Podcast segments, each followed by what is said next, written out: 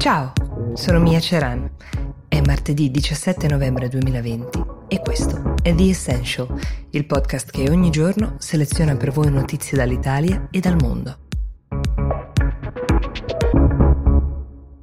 C'è un secondo vaccino per il coronavirus che pare abbia un'efficacia superiore al 90%, 94,5%, questo è stato annunciato. La settimana dopo l'annuncio di Pfizer e BioNTech arriva quello di Moderna, è questa la casa farmaceutica che detiene questo vaccino, sempre basato sull'RNA come l'altro, ma una delle differenze cruciali potrebbe essere che nell'indagine di Moderna sono state incluse anche minoranze etniche e persone anziane. Ricordiamo che i dati completi sia del primo vaccino che anche di questo devono ancora essere rilasciati e sottoposti alla comunità scientifica, ma questa potrebbe essere una differenza non da poco perché diversi profili possono reagire diversamente al vaccino. E poi c'è un altro tema chiave, quello della conservazione.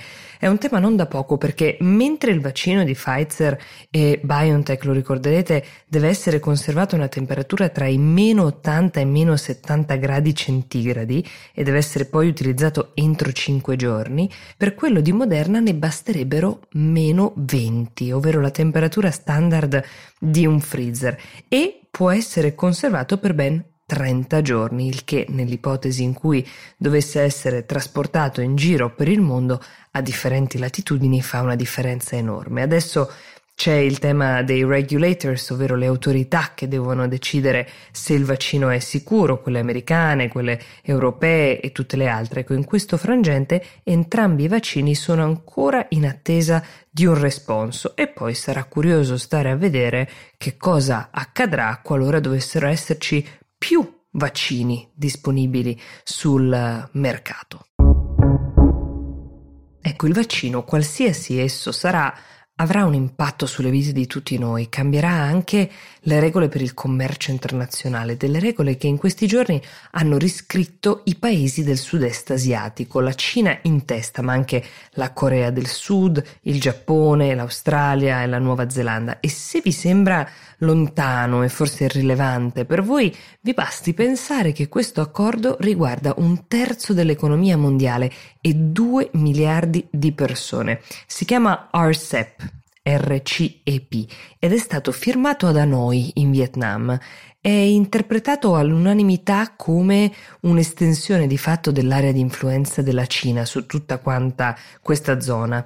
Nasce chiaramente anche con l'intento di lenire i danni causati al commercio dalla pandemia e sarà il più grande nella portata economica eh, come accordo, anche più grande di quello che vige tra Stati Uniti, Messico, Canada o di quello che c'è nell'Unione europea. Ecco, gli Stati Uniti sono esclusi, si sono anzi autoesclusi, è stata una scelta ponderata di Trump quella di chiamarsene fuori e potrebbe essere un'occasione persa per gli Stati Uniti, questo però solo il tempo ce lo potrà dire. Per ora questo accordo riguarda lo scambio di merci, ma anche telecomunicazioni, servizi finanziari e potrebbe tranquillamente essere esteso ad altri servizi e diventare ancora più significativo. Originariamente nell'accordo ci doveva essere anche l'India, ecco, era l'unico altro paese in grado di bilanciare per numeri, per volumi la Cina, ma poi l'India si è chiamata fuori lasciando di fatto campo libero alla Cina. Cina, Giappone, Corea del Sud sono uh, tra le potenze di fuoco di quell'area del mondo e questo è il primissimo accordo che le vede alleate. Si attendono riscontri sui vantaggi che questo deal genererà e sulle conseguenze per chi ne è rimasto fuori per scelta o non per scelta. The Essential per oggi si ferma qui, vi diamo appuntamento a domani. Buona giornata.